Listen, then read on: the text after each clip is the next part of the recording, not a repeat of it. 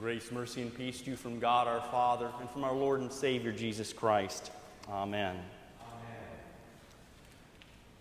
The saying goes there are old pilots and there are bold pilots, but there are no old, bold pilots. Experienced aviators do not leave much to chance. They prepare carefully, often using a pre flight checklist. Before taking off, or even before starting the engines, they'll go over everything all the control surfaces, the fuel volume and pressure, and even that there aren't any loose objects that might bounce around in the cockpit during the flight. Before landing, they will use another checklist. And during the flight, they continually check the switches and the lights and the gauges. Why do people with so much experience need to check everything so thoroughly each time? It's because if you miss something, it could cost you your life. Once you are speeding down the runway or high in the air, you don't want to realize then that you've forgotten something very important. So, every good pilot, no matter how experienced, goes over a checklist for takeoffs and for landings. In the epistle lesson from one of the Apostle Paul's letters to the church at Corinth, God gives us inspired guidance to prepare for the Lord's Supper. We could say that it is a pre communion checklist of sorts. Now, it doesn't matter if we have come to the Lord's table for one year or for 60 years, or even if we are still preparing to come for the first time. Each of us is in equal need of preparation so that we are blessed by our eating and our drinking and not harmed by being improperly prepared. A checklist for receiving the Lord's Supper does not have to be long or complicated, but it is very important. God's instructions that it is sinful to receive Jesus' body and blood in an unworthy manner is a reason that we ask those who do not yet share our understanding of Holy Communion to refrain from receiving it until they are properly instructed and received into our fellowship. They are to agree with what is taught and confessed about the Lord's Supper and also about the many other things regarding Christ. Closed communion is not about excluding anyone, it's about protecting them. It's also very important for us to continually ask the question Am I prepared for the Lord's Supper? As Lutheran Christians, we allow the Word of God to interpret itself. We look at the context in which, a, in which a prophecy or a command is given. Now, among the many problems facing the Christians at Corinth, Paul had to address their reception of the Lord's Supper. They had become careless in the way that they received Holy Communion. They had forgotten what Paul had taught them about it. So he went over again what Jesus had said. He reviewed the purpose and the content of this sacramental eating and drinking. On this Maundy, Thursday, we have a special opportunity to recall Jesus' own words about his supper. Our liturgy, especially the preface and the words of institution, also helps us to review the purpose and the content of the eating and drinking. Before we come to his table, we must answer the question Am I prepared for the Lord's Supper? Under that question, these verses from 1 Corinthians direct us to three additional thoughts. First of all, do I have faith in Jesus' words? Second, do I remember what Jesus has done? And third, do I recognize what I am going to be receiving? The first thing Paul did in his attempt to get the Corinthians to consider how they prepared to receive the Lord's Supper was to take them back to Jesus' own words. For I received from the Lord what I also passed on to you.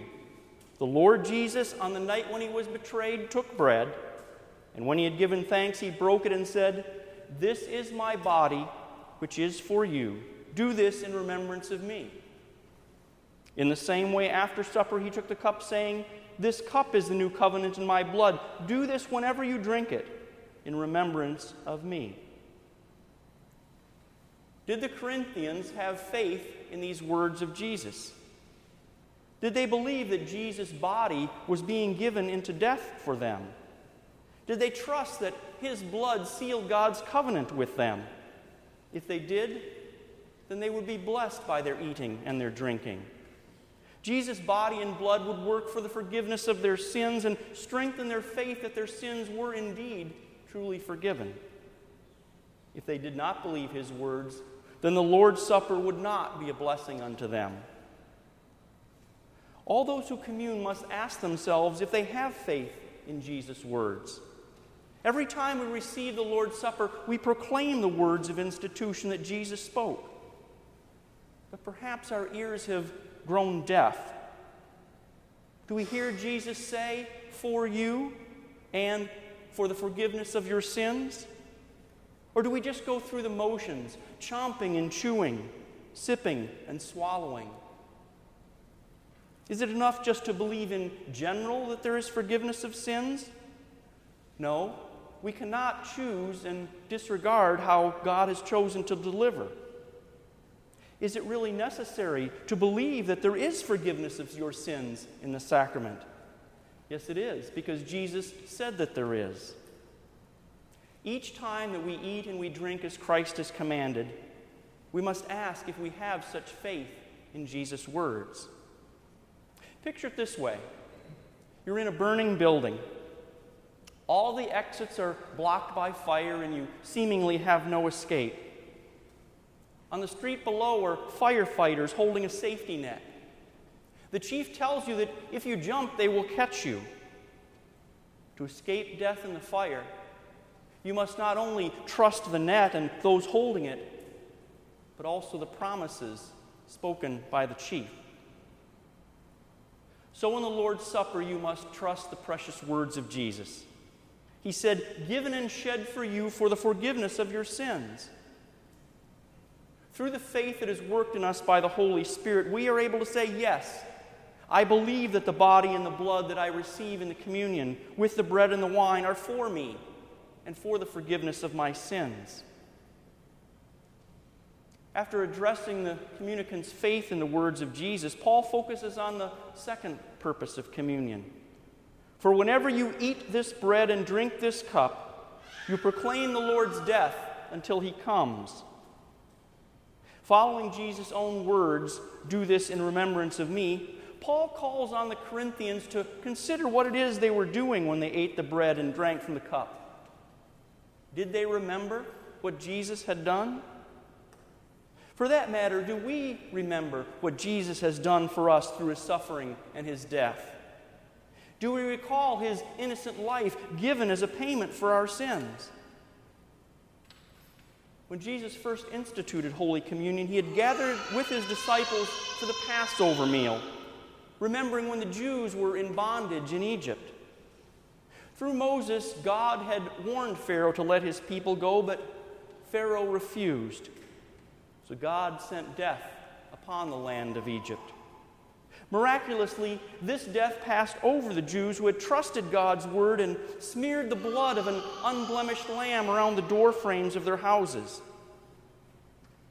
God then commanded his people to remember what he had done by regularly eating a special meal similar to that first Passover. In that way, they would remember, and they would proclaim to each generation the greatness of God's salvation. For the same reason, Jesus commanded his disciples to frequently gather for the meal of the New Covenant, the New Testament. They would remember what he had done and they would proclaim it to each other, to their children for generations to come, and to the world. The Greek word that the Holy Spirit had Paul use in these verses is very revealing.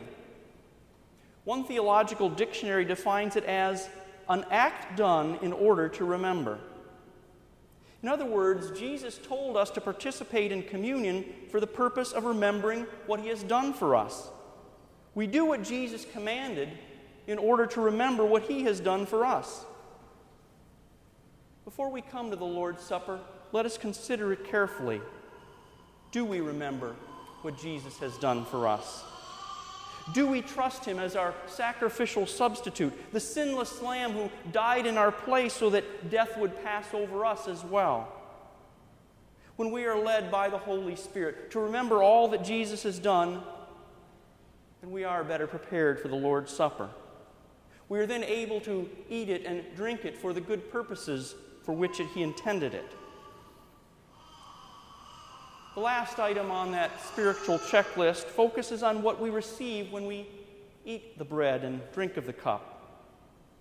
Many of the Christians at Corinth weren't being blessed in their communing because they did not recognize what they were eating and drinking. Paul writes, Therefore, whoever eats the bread or drinks the cup of the Lord in an unworthy manner will be guilty of sinning against the body and blood of the Lord.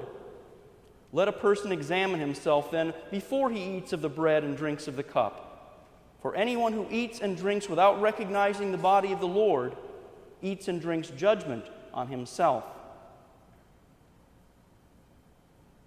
A pilot who skips the checklist and forgets to put down the landing gear is in for a rough and dangerous landing. In a similar way, someone who communes without recognizing what is being received puts himself or herself in grave spiritual danger. So again, we're led back to our main question Am I prepared for the Lord's Supper? The apostle would have us answer that by asking if we recognize what we receive in the Lord's Supper. Once again, it is helpful if we look at the context of these words. In the chapter before this lesson for today, Paul asked the Christians at Corinth is not the cup of thanksgiving for which we give thanks a participation in the blood of Christ? And is not the bread that we break a participation in the body of Christ? Paul knew the answers to these questions, of course. In fact, Paul used words that indicated he was expecting yes answers. A person who communes receives the body and the blood of Christ in communion with the bread and the wine. The real bodily presence of Jesus with the bread and the wine makes the sacrament the blessed meal that it is. A believer can taste and see that he or she is forgiven. But how is this possible? How can we receive the glorified body of our risen Savior with a bite of bread and a sip of wine? We aren't told how. And it's arrogant for us to demand of God that He satisfy our curiosity. And our puny little minds could not understand it, even if we were told. In the Lord's Supper, a miraculous mystery occurs. Faith trusts Jesus' words about this. Unbelief doubts them, rejects them, or tries to explain them away in an intellectually acceptable way. Yet it would be a tragedy to reject this teaching and this blessing just because we cannot understand it. We don't let our lack of comprehension interfere with us or prevent us from receiving benefits of other things in life, do we? Why then let it happen with the sacrament? For example, how many of you really, really understand how a car works? Most people probably don't. Does that prevent you from using a car or receiving the benefits of it? Not at all. Can you explain what electricity is? Can you explain how electrical current runs for miles and miles through wires? Can you explain how it gives us light, heat, or power to run things? Just what is electricity anyway? Very few people can really explain it, but all of us enjoy its benefits. And it would be foolish for us to say, well, I don't believe in electricity because I can't explain it, so I won't use it. The same can be applied to the Lord's Supper.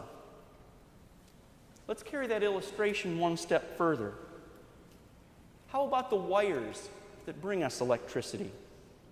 When the switch is turned on, do the wires turn into electricity so that they are no longer wires but just look like wires? No. The wires are still wires. Do those wires somehow represent or symbolize electricity? No. Yet is electricity actually being delivered through them? Of course there is. In a similar way, in, with, and under the bread and the wine of the Lord's Supper, we truly receive Christ's body and his blood.